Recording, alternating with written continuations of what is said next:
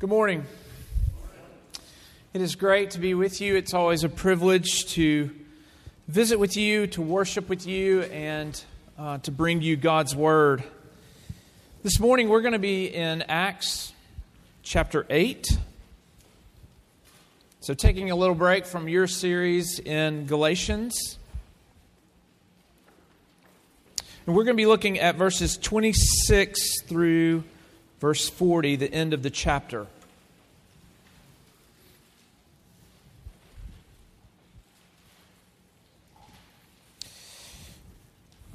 Verse 26 of Acts chapter 8. Now, an angel of the Lord said to Philip, Rise and go toward the south to the road that goes down from Jerusalem to Gaza. This is a desert place. And he rose and went, and there was an Ethiopian, a eunuch a court official of Candace, queen of the Ethiopians, who was in charge of all her treasure. He had come to Jerusalem to worship and was returning, seated in his chariot, and he was reading the prophet Isaiah. And the Spirit said to Philip, Go over and join this chariot. So Philip ran to him and heard him reading Isaiah the prophet and asked, Do you understand what you are reading? And he said, How can I unless someone guides me? And he invited Philip to come up and to sit with him. Now, the passage of scripture that he was reading was this Like a sheep, he was led to the slaughter, and like a lamb before its shearer is silent, so he opens not his mouth. In his humiliation, justice was denied him. Who can describe his generation? For his life is taken away from the earth. And the eunuch said to Philip, uh, About whom, I ask you, does the prophet say this? About himself or about someone else? Then Philip opened his mouth, and beginning with this scripture, he told him the good news about Jesus. And as they were going along the road, they came to some water, and the eunuch said, See, here is water. What prevents me from being baptized? And he commanded the chariot to stop. They both went down into the water, Philip and the eunuch, and he baptized him. And when they came up out of the water, the Spirit of the Lord carried Philip away, and the eunuch saw him no more and went on his way rejoicing. But Philip found himself at Azotus, and as he passed through, he preached the gospel to all the towns until he came to Caesarea. This is God's holy, inspired, and authoritative word. Let's pray that His Spirit would help us this morning uh, as we look at these verses. Lord Jesus, we have just sung the words that ask of you to speak to us, that ask that you would give us faith, that you would uh, test us, that you would renew us. And so, Lord, we pray that these things uh, would be true that you would do uh, that at this moment. And that you would do it through this passage in Acts chapter 8. And we pray it in your precious name. Amen. As Jason said at the beginning of the service, uh, my name is John Pearson, and I serve with Reformed University Fellowship, which is our denomination's campus ministry, as an area coordinator. And often I get the question well, what does an area coordinator do? So I oversee uh, the, the works of RUF in Virginia and North Carolina, and so I spend quite a bit of time, especially in the semester, going to visit each campus and seeing our staff, whether it be campus ministers, their families, or our interns, or our staff. And so usually get time with each individual. And one of the things that I'm going to always ask them with each visit, and they can expect it. That is, what is God doing in your life and in your ministry? What is God doing in your life and in your ministry? How is it that you see God at work in you and through you? I think that's a great question for all of us to consider. And that is the question that we're going to consider this morning as we look at Acts chapter 8. What is God doing in this passage? How is it that we see Him at work? And so this morning, there are three questions that I hope to have the passage answer for us. Where is God at work? In whom is God at work? And through whom is God at work? Three simple questions. The first one where is God at work? I would say that God is at work in unexpected places. God is at work in unexpected places. Look at verse 26. It says that an angel of the Lord said to Philip, Rise and go toward the south um, to the road that goes down from Jerusalem to Gaza. And then Luke gives us just this short sentence that this is a desert place. So that we would know 2,000 years later, this is not normal. That this is um, kind of an unknown part that, um, yeah, God is doing something in an unexpected place. Now, this sets the stage for this particular um, chapter or this particular passage, but it's important for us to understand some of the larger context of what's happened thus far in the book of Acts. We know that this is uh, really a, a, story that testifies to God at work, right? We see in chapter 1 that Jesus, the resurrected Jesus, is with his disciples. They're wanting to know what's about to happen, and he ascends into heaven to take his rightful place on his throne. And he says, but I'll still be with you through my spirit. And so he then sends them out, right? Well, thus far in the book of Acts, we have seen the work of the Spirit through his church, this new thing that has grown out of the work of the apostles. We see this happening, and then we come to chapter 8, and it's a little bit of a surprise because most of the work is happening in and around Jerusalem. But suddenly, it's as though God's work takes us to a very unexpected place. Matter of fact, it is a desert place. And so, our kind of reaction reading it, you can only imagine what Philip is thinking because he has been a part of what's happening in and around Jerusalem. And suddenly, an angel of the Lord says to him, I want you to go somewhere else, to this unexpected place. But you know, Philip trusts that God is at work. Philip has seen that God is at work, and so Philip goes. You see, God, uh, Philip trusts God's providence here.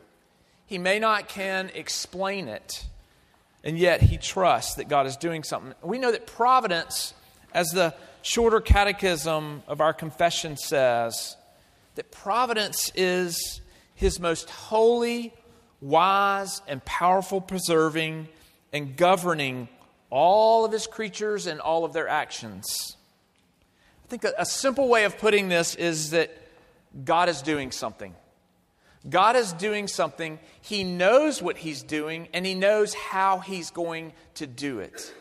And I think that this is something that we need to embrace and understand because I think a lot of times our idea or our view of what God is doing either in our life or through our life is obstructed by the things that He's not doing. In other words, we desire for God to do something. Maybe we pray for God to do something, but yet He's not doing that. And when He's not doing that, we get frustrated. We even get angry because He's not doing the thing that we think that He should do. And so what happens is we are blinded to the things that he's actually doing in and around us. But here we see Philip's obedience to go to the desert place and not have the answers or not have an explanation, but he is responding to God's call. So I ask you, what is that unexpected place that God is at work, maybe in your life? Is it your workplace? Is it your neighborhood? Or is it, is it even within your own family? What is that unexpected place where God is at work? You see, I get a lot of surprised looks because many people assume that God is not at work on college campuses. With all of its liberal ideology, with all of its social, you know, ethical, moral meltdown that many people assume, which is true, I'm here to testify to you that God is at work. Because when I ask this question to our staff, I see them begin to tell stories. Stories of people's lives being transformed by God because He is at work there. And I also see God transforming their own lives through this ministry. And so, this question is something that we should all be asking. I'm so grateful to have this front row seat to the work that God is doing in unexpected places. So, that's our first question. Where is God at work? He is at work in unexpected places. But the second question we ask this morning in whom is God at work? And it's an unlikely people. It's an unlikely people. Look at verse 27. So Philip answers the call of the angel to send him into the desert without explanation, without understanding. And here we see in verse 27 and he rose and went, and there was an Ethiopian a eunuch, a court official of Candace, queen of the Ethiopians, who was in charge of all her treasure. He had come to Jerusalem to worship. And we're going to stop right there because I think just those two verses confirms that God is at work in unlikely people. You see, people are being converted, and we see Peter preaching and conversions happening, and then suddenly, here we are in the middle of nowhere with the most unlikely person. It is amazing to see that God is at work in a black, sexually altered African man who is a royal official in the desert. It's not what we would expect, right? And what's interesting, this, this passage and this person, it causes us to ask a lot of questions like, what's he doing in Jerusalem? Something drew him to Jerusalem. He desired to worship, but yet we know that Old Testament law would actually prohibit him from being fully engaged in that worship. But something drew him there, and we're not really sure what it is. In verse 28, uh, we also see that he's reading the prophet Isaiah, which means he has a scroll. Well, you know, we all have the Bible on our phones. We have the Bibles, you know, with us. We can access a Bible very easily. That was not the case then. And how does he have the prophet Isaiah in his hands so that he's even able to read it? Maybe it's because he had resources, because he's the secretary of treasure for a queen in Ethiopia. Again, you start to add all this up, and it just doesn't make sense. And so, what we see here is that God is doing something. God is at work in this unexpected place through this unlikely person. And so here he puts Philip here. Now, I want us to stop and think for just a minute. Who is the most unlikely person in your life that God could be at work? Who's the coworker? If work is this place that you just don't see God at work, then who is the coworker that there's just no way that God is going to do anything in their life? Or what about the neighbor? The person who um, drives you crazy, maybe. The person who actually says things about your faith. You've lived next to them for years, and yet you haven't seen God at work there. But I think another thing that we need to recognize is that you and I are that unlikely person. We have to recognize ourselves as an unlikely person. Maybe this morning you're not a believer and you're asking questions and you are overwhelmed with guilt and shame because of things that you've done in your life or things that you have not done. And you feel like I'm the most unlikely person for God to be at work and to do something and to transform and change me. And that is a great starting place for each and every one of us, believer or not, this morning. If you are a believer and it's hard for you to start, start at this point of recognizing yourself as the most unlikely person, what are those barriers that prevent you from thinking that? Maybe it is a, a moral or an ethical barrier that you think you've done everything pretty well, especially when compared to other people in your life. You feel like, you know what? I am doing the right things. This becomes a barrier. Or maybe it's a cultural barrier because you were raised in a particular conservative churched culture. You have this churched pedigree that also becomes a barrier that thinks, because of that, therefore, uh, God shows his favor to me. Or maybe it's a theological barrier because we just don't recognize God for being who he really is. That he is holy, that he is just. But we need to think about even Isaiah 6. When he confronted this holy, just God, immediately he recognized who he was an unlikely person to be in the presence of God. And what does he say? He cries out, Woe is me to him. You see, Acts 8 is showing us that God is at work in unexpected places and in unlikely people. But the third thing we want to recognize this morning, the third question is through whom is God at work? And the answer to that question is through the most unimaginable person. If we look at verse 29 and following, so here we have this eunuch. We have no idea why he's been to Jerusalem. They're in the desert, and the Spirit said to Philip, Go over and join this chariot. So you can imagine Philip now is in the desert. He sees a chariot. He walks up to it because that's what God tells him to do, and he overhears someone reading. So Philip ran to him and heard him reading Isaiah the prophet. And so Philip rightfully asked him, Do you even understand what you're reading? And then we see the uh, eunuch say, Well, how can I unless someone guides me? And so he invited Philip to come up and sit with him. Now, this is so important for us to see what's happening here. The Spirit is leading Philip to the eunuch. The eunuch possesses God's word, he possesses the prophet Isaiah. And so here is Philip able to answer questions, and he's looking at a particular passage that is called the suffering servant passage.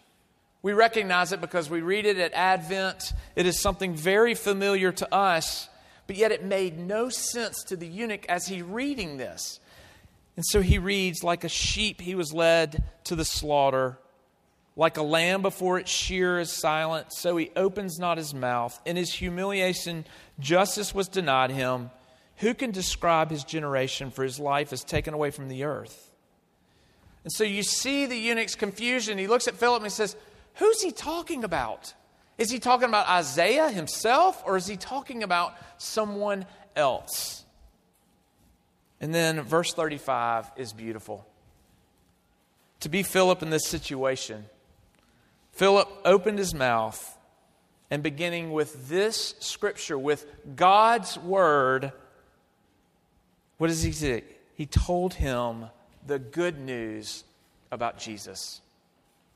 You see, you can read this passage from Isaiah and you think, wait, why did this person suffer in this particular way? We know that expectations were if there was a coming Messiah, that he was going to, you know, restore his kingdom with, you know, power and might, with armies.